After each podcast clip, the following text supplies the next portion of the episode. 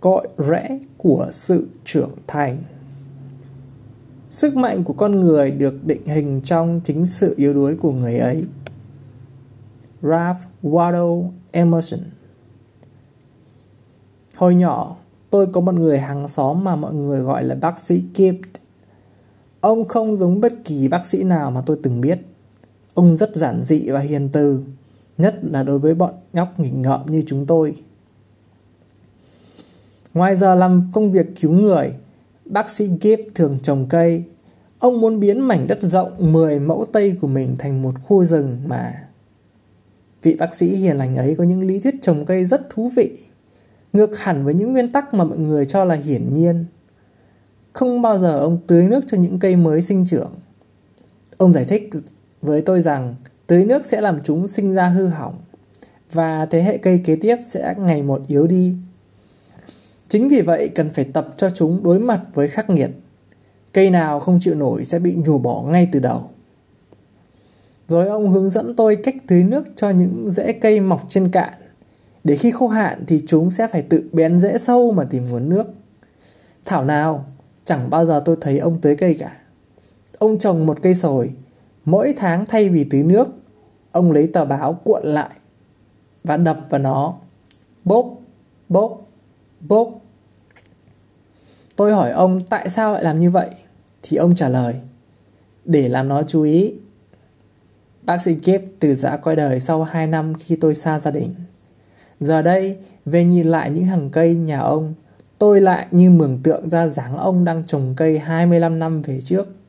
Những cây ngày ấy nay đã lớn, mạnh và tràn trề sức sống, như những thanh niên cường tráng, mỗi sáng thức dậy, tự hào, ưỡn ngực và sẵn đón những gian nan thử thách. Vài năm sau, tôi cũng tự trồng lấy hai cây xanh. Mùa hè cháy nắng tôi tưới nước, mùa đông giá rét tôi bơm thuốc và cầu nguyện cho chúng. Chúng cao gần chín mét sau hai năm, nhưng lại là những cây luôn dựa dẫm vào bàn tay con người chăm bẵm. Chỉ cần một ngọn gió lạnh lướt qua, chúng đã run rẩy và đánh cành lập cập, trông chẳng khác gì những kẻ yếu đuối. Chẳng bô với những rừng cây của bác sĩ Kip, xem ra nghịch cảnh và sự thiếu thốn dường như lại là hữu ích cho chúng hơn là sự đầy đủ. Hàng đêm, trước khi đi ngủ, tôi thường ghé phòng hai đứa con và ngắm nhìn chúng ngủ ngon lành. Nhìn thân thể nhỏ bé của chúng đang phập phồng, nhịp thở của cuộc sống, tôi luôn cầu nguyện cho chúng có một cuộc sống dễ chịu. Nhưng gần đây, tôi chợt nghĩ đến đã lúc cần phải thay đổi lời nguyện cầu ấy. Tôi nguyện cầu cho chúng mạnh mẽ hơn, để chịu đựng được giông gió không thể tránh khỏi trong cuộc đời. Có ngây thơ mới mong chúng thoát khỏi gian khổ, bởi lẽ nghịch cảnh, khó khăn luôn là những điều hiện hữu tất yếu.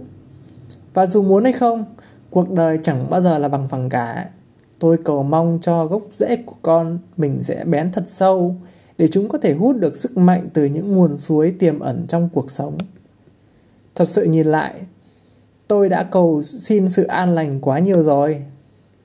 Nhưng rất hiếm những ước muốn ấy được thỏa nguyện.